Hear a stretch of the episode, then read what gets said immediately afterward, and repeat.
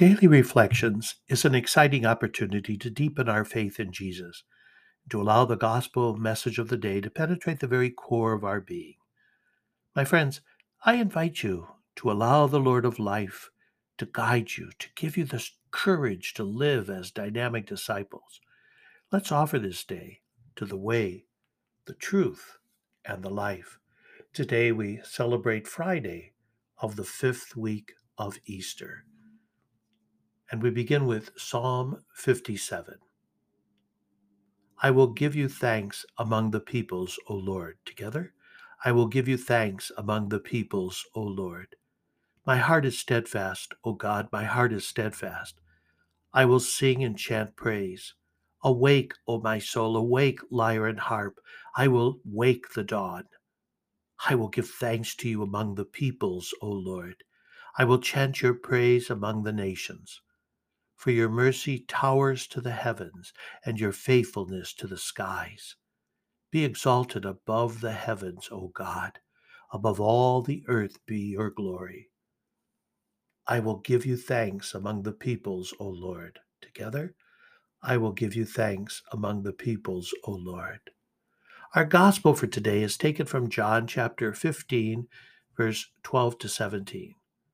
Jesus said to his disciples, this is my commandment love one another as I love you. No one has greater love than this to lay down one's life for one's friends. You are my friends if you do what I command you. I no longer call you slaves because a slave does not know what his master is doing. I have called you friends because I have told you everything I have heard from my Father.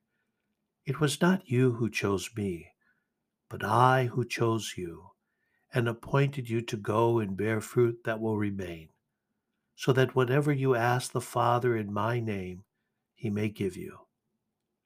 This I command you love one another. Have I told you lately that I love you? Try saying that to someone at work or school or having a meal with someone. With a spouse is one thing, but saying that to a person on the street asking for a handout is a bit more difficult. Actually, what is more important is how we live. People know that you love them by your actions and what you do for others. Love is a daily decision. This love is a love that gives attention to the other person. A simple phone call or a text message, the ability to show up to help, offer assistance, or even the thoughtfulness of a prayer. When that happens, words are not necessary. Jesus loved us so deeply that he was willing to die for us. What a tremendous gift he gave us. He says today, no one has greater love than this to lay down one's life for one's friends. This greater love here means this agape love, a love that is selfless, totally concerned for the other. You do something not because you want to show charity or because you feel sorry for someone, but because you are a disciple of Jesus. You recognize your responsibility to love, your command to love. This command is not about force, but rather it is knowing that I must love because love is of God. This ability to love can only be given to you by God. Only the love that God gives can move you from simply feeling for someone, you know, simply uh, having this feeling for someone to a love that can lay down one's life. Greater love is a sacrificial love. To lay down one's life for one's friends. We are called to die to self and put another person first rather than ourselves. We freely give our time, talent, and even treasures to show our concern for your friends. Now, friends in this context is not only the people you hang with, but every person you encounter. We definitely are Jesus' friends when we love one another.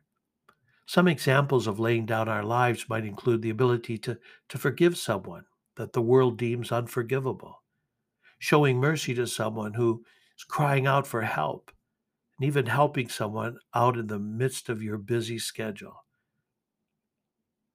When people see you love in this way, they might say to you, Stop being a doormat, letting people walk all over you. But, my friends, when you live God's love, you're not a doormat, but rather an instrument of peace. Your worth is not found in what you have or what you do or what other people say about you. Your worth is rooted in Jesus. Love one another. Have a great day. Be sure of my prayers.